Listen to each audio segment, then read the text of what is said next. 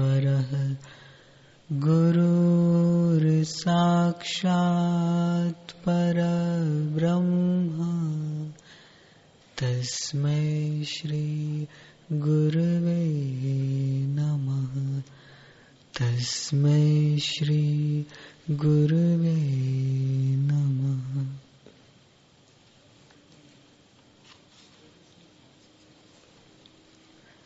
सृष्टि के आरंभ में आकाश आदि महाभूत एवं घटपट आदि भौतिक पदार्थ। जिस अद्वितीय वस्तु की सत्ता से अस्तित्व को प्राप्त कर आविर्भूत होते हैं। स्थिति काल में जिसकी सत्ता से ही स्थित रहते हैं और प्रलय काल में जिसमें लीन होते हैं। उस सत्य स्वरूप सब प्राणियों के हृदय में स्थित आत्मरूप परमात्मा को नमस्कार है। जिस चिदेकरस परमात्मा से ज्ञाता ज्ञान गेय दृष्टा दर्शन दृश्य, कर्ता हेतु और क्रिया, ये सब व्यावहारिक पदार्थ आविर्भूत होते हैं। उस ज्ञाता आदि के साक्षी और परमार्थतः ज्ञान रूप से अवस्थित प्रत्यगात्मा को नमस्कार है।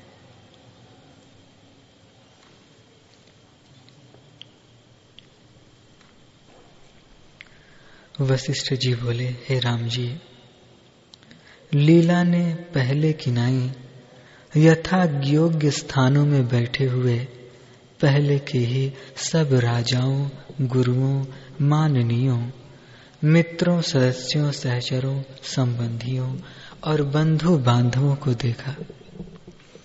राजा के राष्ट्र के सभी लोगों को यथा पूर्व ही देखकर लीला की प्रसन्नता का ठिकाना न रहा और सबके जीवन का निश्चय होने से, उदित हुई चंद्रमा की सी कांति से वह सुशोभित हो गई।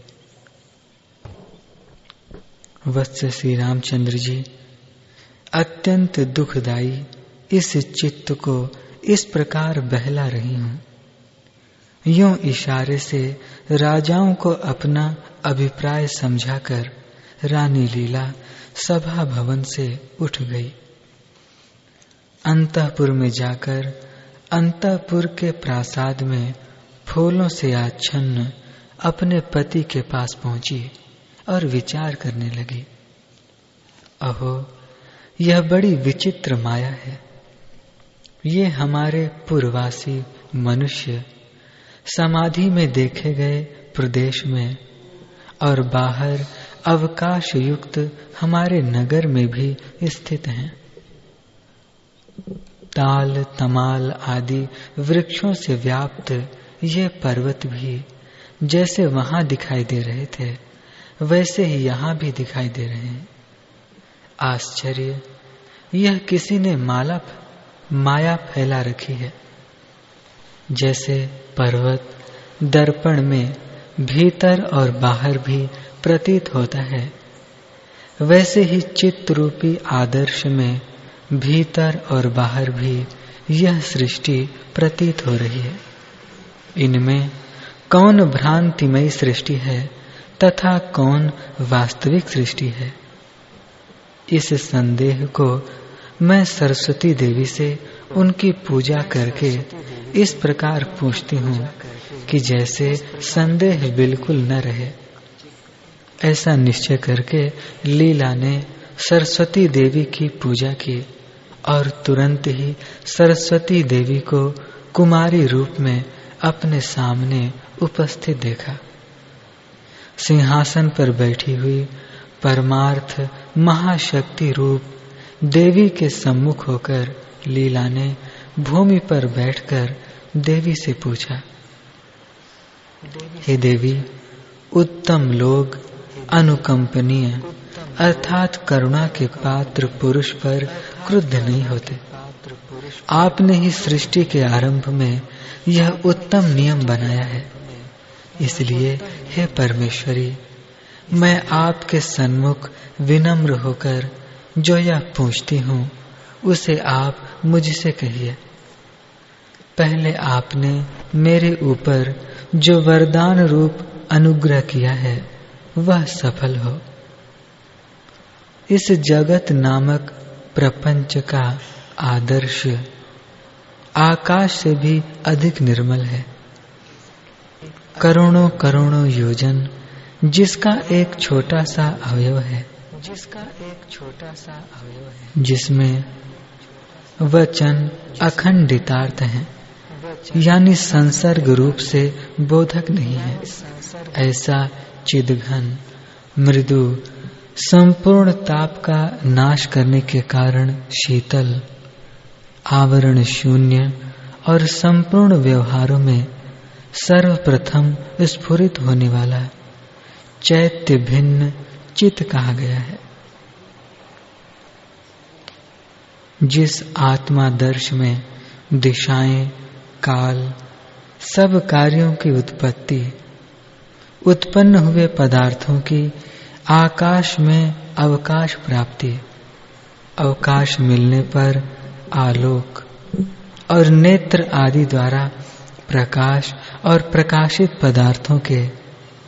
इससे यह कार्य यह उत्पन्न हुआ और इस प्रकार व्यवहार की उपयुक्त है। इस प्रकार का नियति क्रम ये सब देशतः और कालतः विस्तृत विकार रूप विलक्षणता को प्राप्त होकर प्रतिबिंब किनाई भीतर प्रतीत होते हैं। त्रिजगत रूप प्रतिबिंब बाहर और भीतर स्थित है। उन दोनों में से, यानी आंतर और बाह्य में से, कौन सी सृष्टि सत्य है और कौन सी मिथ्या है? श्री देवी जी ने कहा, हे सुंदरी, सृष्टि की अकृत्रिमता कैसी है और कृत्रिमता कैसी है? यह मुझसे भली भांति कहो। लीला ने कहा हे देवी, जैसे मैं यहाँ पर बैठी हूँ और आप भी सामने स्थित हैं, इसे मैं अकृत्रिम सृष्टि समझती हूँ, तथा जहाँ पर इस समय मेरे पति हैं, उस सृष्टि को मैं कृत्रिम समझती हूँ, क्योंकि वह मिथ्याभूत है। अपनी स्थिति के लिए अपर्याप्त देश काल और व्यवहार की पूर्ति नहीं करती।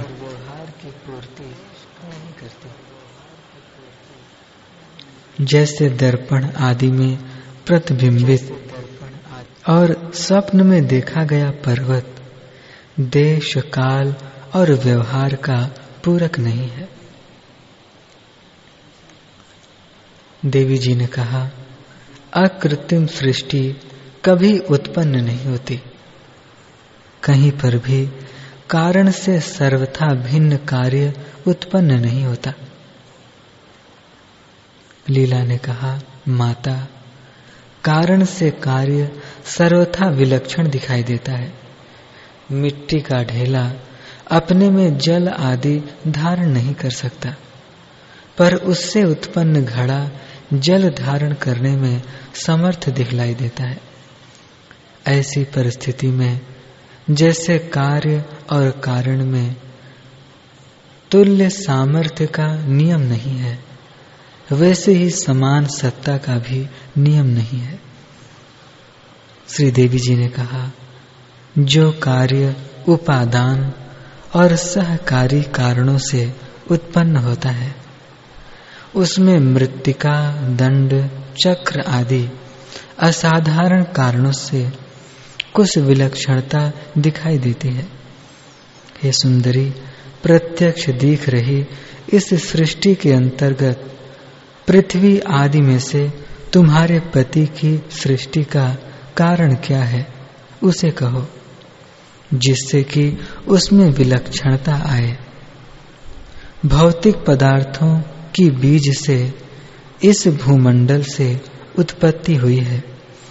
वैसे ही उस भूमंडल की भी उत्पत्ति हुई है। अतः भौतिक पदार्थों में भी कोई विलक्षणता नहीं है। यदि भूतल आदि यहाँ से उड़कर वहाँ गया तो यहाँ भूतल कैसे रहेगा? वहाँ गए बिना कार्य उत्पन्न नहीं हो सकता। और इसको कारण मानने पर भी सहकारी कारण कौन है? अर्थात कोई नहीं। है यहाँ के सहकारी कारणों के न रहने पर भी समाधि में दृष्ट सृष्टि में जो सामग्री रूप सहकारिता उत्पन्न होती है, यानी यदि सहकारी कारण न होता तो कार्य की ही उत्पत्ति न होती। यो अन्यथा अनुपत्या कल्पित होती है। वह पूर्व सृष्टि के कारण काम, कर्म, वासना और अविद्या से भिन्न नहीं है। अतः विलक्षणता की सिद्धि नहीं होती। यह बात सबके अनुभव में आती है। लीला ने कहा, हे देवी, मेरे पति की वह स्मृति ही इस प्रकार वृद्धि को प्राप्त हुई कि वह स्मृति ही इस सृष्टि के कारण है। उसी से यह सर्ग हुआ है, ऐसा मेरा निश्चय है।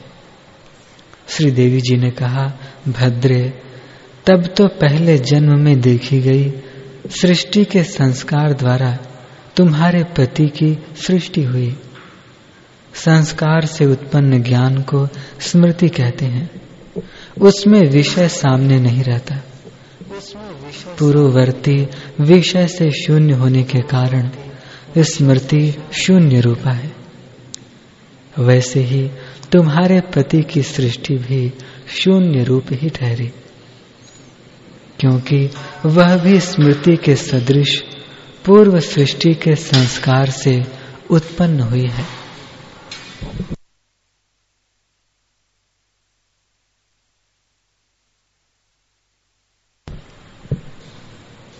हरि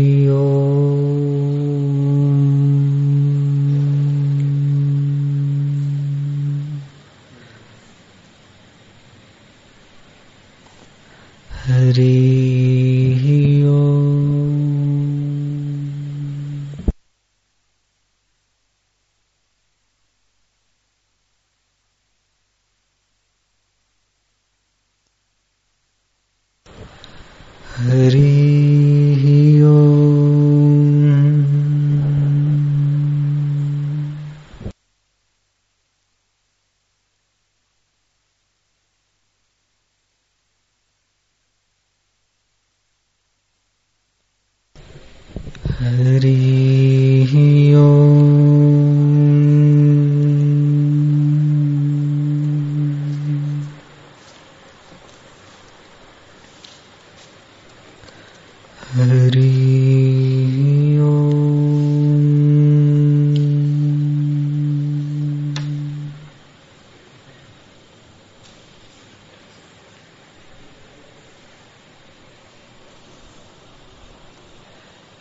जी बोले, हे राम जी,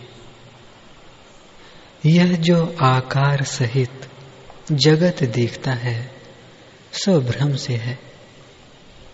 सब संकल्प आकाश रूप है। जैसे स्वप्न में जगत देखता है, सो सब आकाश रूप होता है। परंतु निद्रा दोष से पिंडाकार भाषित होता है और आत्मसत्ता सदा ज्यो की त्यों अपने आप में स्थित है। जितना जगत भासता है, सो सब चिदाकाश है। मैं और तुम शब्द कोई नहीं। जैसे सूर्य की किरणों में जलाभास होता है, वैसे ही आत्मा का आभास जगत है। संकल्प की दृढ़ता से यह दृश्य देखता है, पर वास्तव में है नहीं। जैसे संकल्प रूप गंधर्व नगर और स्वप्नपुर होते हैं, वैसे ही यह जगत है। जगत का उदय और नाश होना असत्य है। और अद्वैत और अनंत कहना भी ठीक नहीं है। जब सब शब्दों का अभाव होता है, तब परम चिदाकाश अनुभव सत्ता ही शेष रहती है। इसी का नाम मोक्ष है।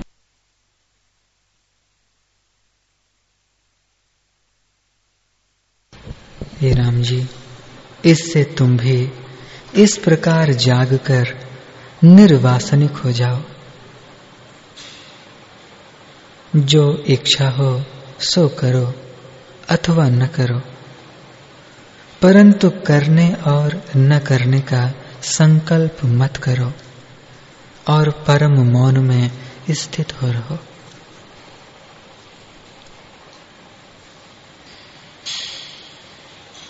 जो कुछ तुमको स्थावर जंगम जगत सब प्रकार देश काल संयुक्त दिखता है उसके नाश का नाम महाप्रलय है।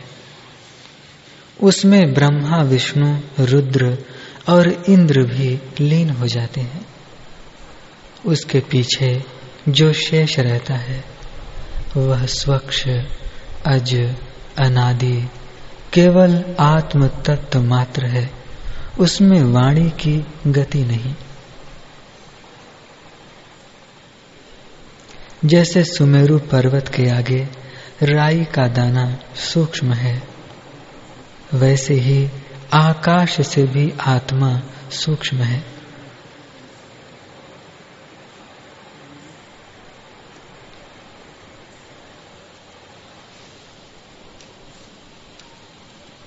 आत्मा सदा अपने स्वभाव में स्थित है।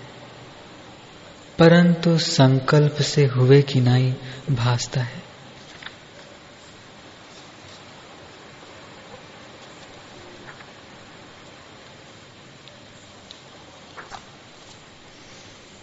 जगत का भाव, अभाव, उत्पत्ति, प्रलय इत्यादि अनुभव रूप ब्रह्म में स्थित है।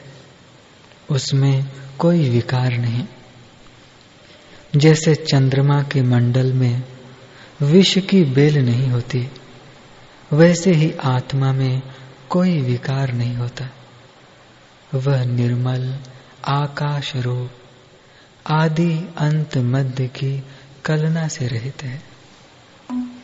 जब तुम एकाग्र चित्त होकर देखोगे, तब जगत भ्रम शांत हो जाएगा जगत भ्रम शांत हो जाएगा जगत भ्रम शांत हो जाएगा फुरने से भाषित हुआ है। जब फुरना उलटकर आत्मा की ओर आवेगा तब यह जगत भ्रम मिट जाएगा। जैसे पवन से अग्नि जागती है और पवन से ही दीपक बुझ जाता है वैसे ही चित्त के फुरने से जगत भासता है और जब चित्त का फुरना अंतर्मुख होता है, तब जगत भ्रम मिट जाता है। राम जी, जब ज्ञान से देखोगे, तब अज्ञान रूप फुरने का तीनों कालों में अभाव हो जाएगा और आत्मा में बंधन मुक्ति न भाषित होगी।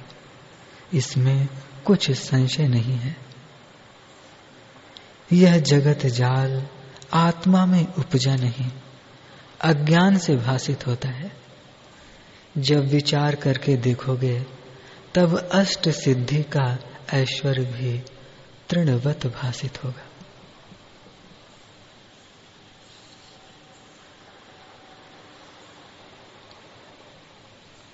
हे राम जी, चैतन्य संवित ही जगत के आकार से भाषित होती है और वस्तु कुछ नहीं। जब सब वही हुआ, तब सृष्टि, प्रलय सब उसी के अंग हैं, भिन्न नहीं। अस्ति नास्ति, उदय, अस्त आदि सब शब्द आकाश रूप हैं। और सबका अधिष्ठान आत्मसत्ता है। सब शब्द ब्रह्म ही में होते हैं और ब्रह्म सब शब्दों से रहित भी है।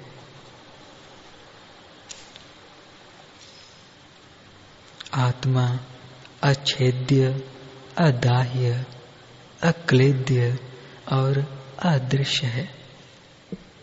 इंद्रियों का विषय नहीं है।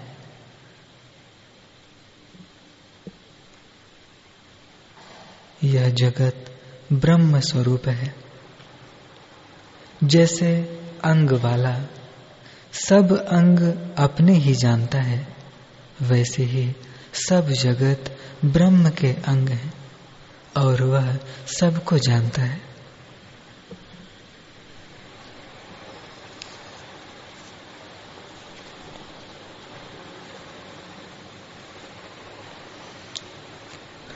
ऐसे अकारण परमात्म तत्व से सृष्टि का उपजना कैसे कहिए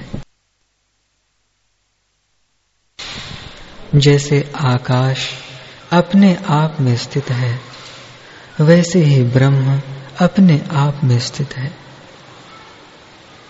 एक निमेश के फुरने से जो वृत्ति अनेक योजन पर्यंत जाती है उसके मध्य में जो अनुभव करने वाली सत्ता है, उसमें तुम स्थित होकर देखो कि जगत और उसकी उत्पत्ति कहाँ है।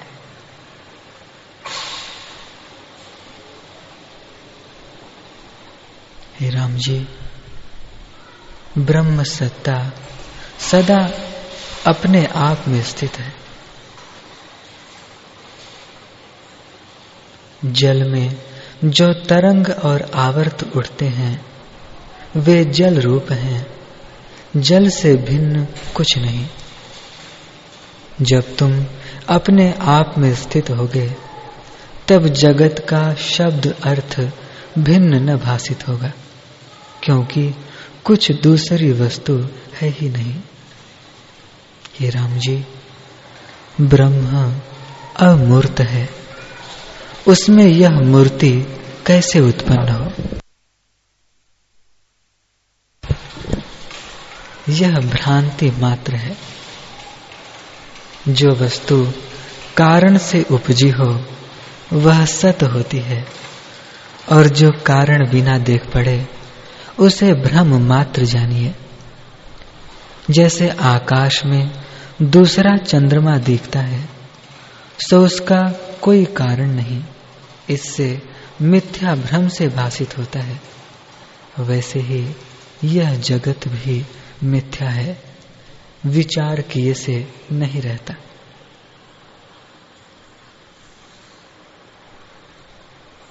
जो कुछ द्वैत भाषित होता है, वह भ्रम मात्र है।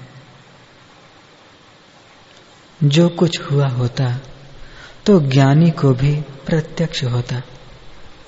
पर ज्ञान काल में यह भाषित नहीं होता, इससे भ्रम मात्र है। हे राम जी, जो कुछ जगत तुमको भाषित होता है, वह सब काष्ठ की तरह मौन है। पृथ्वी, जल आदि जो पदार्थ हैं, उनका फुरना स्वप्न की तरह है। जैसे स्वप्न में जो चेष्टा होती है, वह पास बैठे हुए को नहीं देखती, क्योंकि है ही नहीं। वैसे ही सृष्टि अकारण संकल्प मात्र है। जैसे मिथ्या खरगोश के सींगों का कारण कोई नहीं, वैसे ही जगत का कारण कोई नहीं। जो कुछ हो तो उसका कार्य भी हो।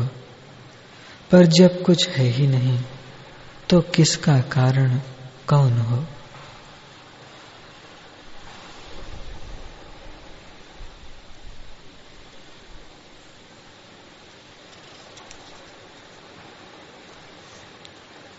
जैसे सूर्य के किरणों में जलाभास होता है, वैसे ही ब्रह्म ही जगत आकार होकर दृष्टि में आता है।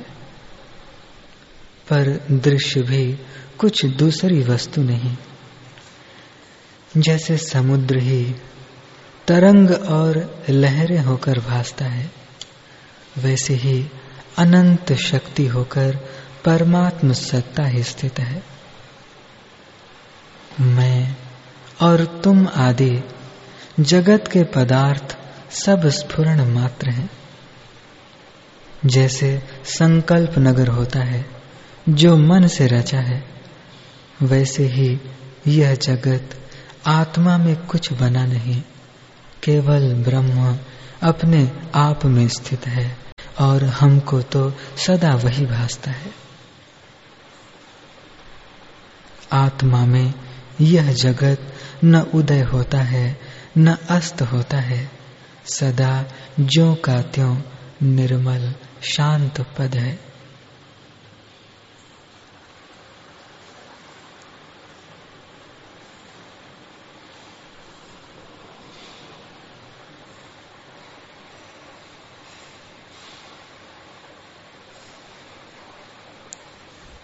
ही राम जी, सदा एक रस आत्म तत्व है। अज्ञानी को इससे विपरीत भासता है। वह आत्मा ज्ञान काल और अज्ञान काल में एक रस है, पर उसमें दो दृष्टियाँ होती हैं।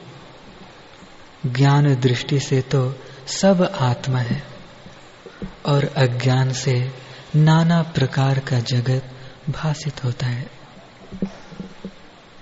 जैसे एक समुद्र से अनेक तरंगे और बुलबुले उठते और लीन होते हैं।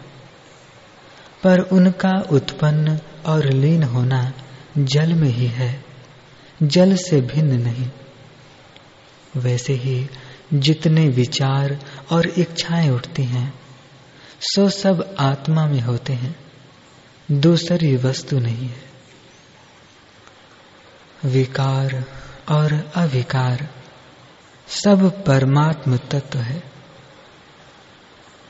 आत्मा सदा ज्यो का त्यों है।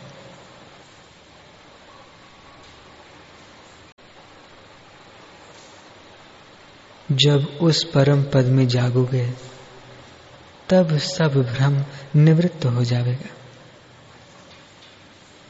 यह संसार अपने स्फुरण से हुआ है। जब फुरना दृढ़ हुआ, तब जीव दुख पाने लगा। जैसे बालक अपनी परछाई में बैताल की कल्पना करके आप ही दुख पाता है। जब आत्मबोध होता है, तब संसार भ्रम निवृत्त हो जाता है। ही राम जी, यह संसार जो रस से संयुक्त लगता है सो भावना मात्र है। जब यही भावना पलटकर आत्मा की ओर आवे, तब जगत का भ्रम मिट जाएगा। देह, इंद्रिय आदिक जो आत्मा के अज्ञान से उपजे हैं और उनमें अहंकार हुआ है, वह आत्म भावना से निवृत्त हो जाएगा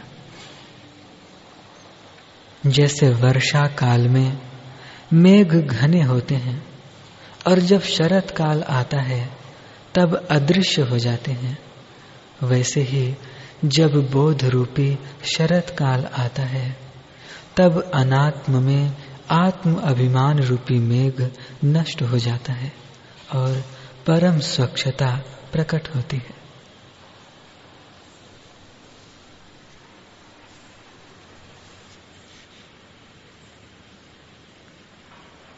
इंद्रियाँ और जगत तब तक है, जब तक जीव स्वरूप से अनजान सोया पड़ा है।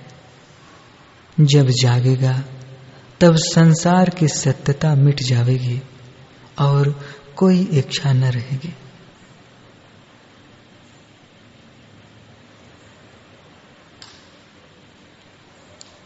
जब तुम स्वरूप ज्ञान में जागोगे, तब सब पदार्थ तुमको नीरस हो जाएँगे।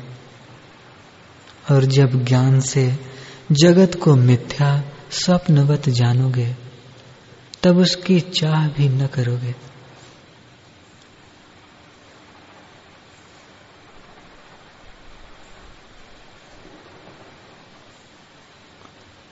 मन रूपी दीपक प्रज्वलित है।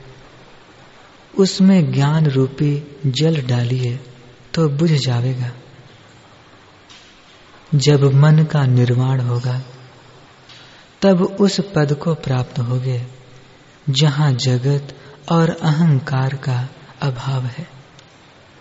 वह न शून्य है, न अशून्य है, न केवल है, न अकेवल है, उसका उदय अस्त भी कुछ नहीं है।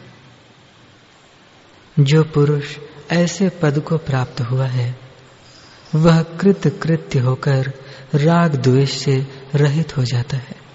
उसका अहंकार मिट जाता है। वह केवल निर्वाच्य पद को प्राप्त होता है, जहाँ कोई उत्थान नहीं।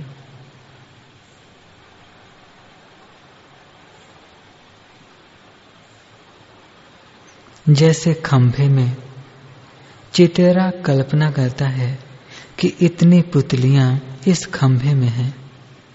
सो वे उसके निश्चय में हैं। खंभे में पुतलियों का अभाव है। वैसे ही मन के निश्चय में जगत है। आत्मा में कुछ बना नहीं।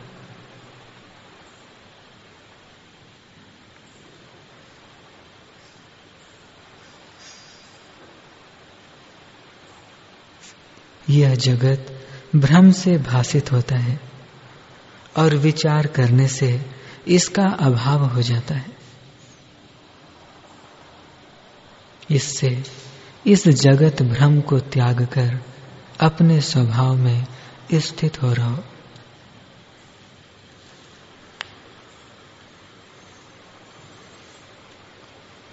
हरि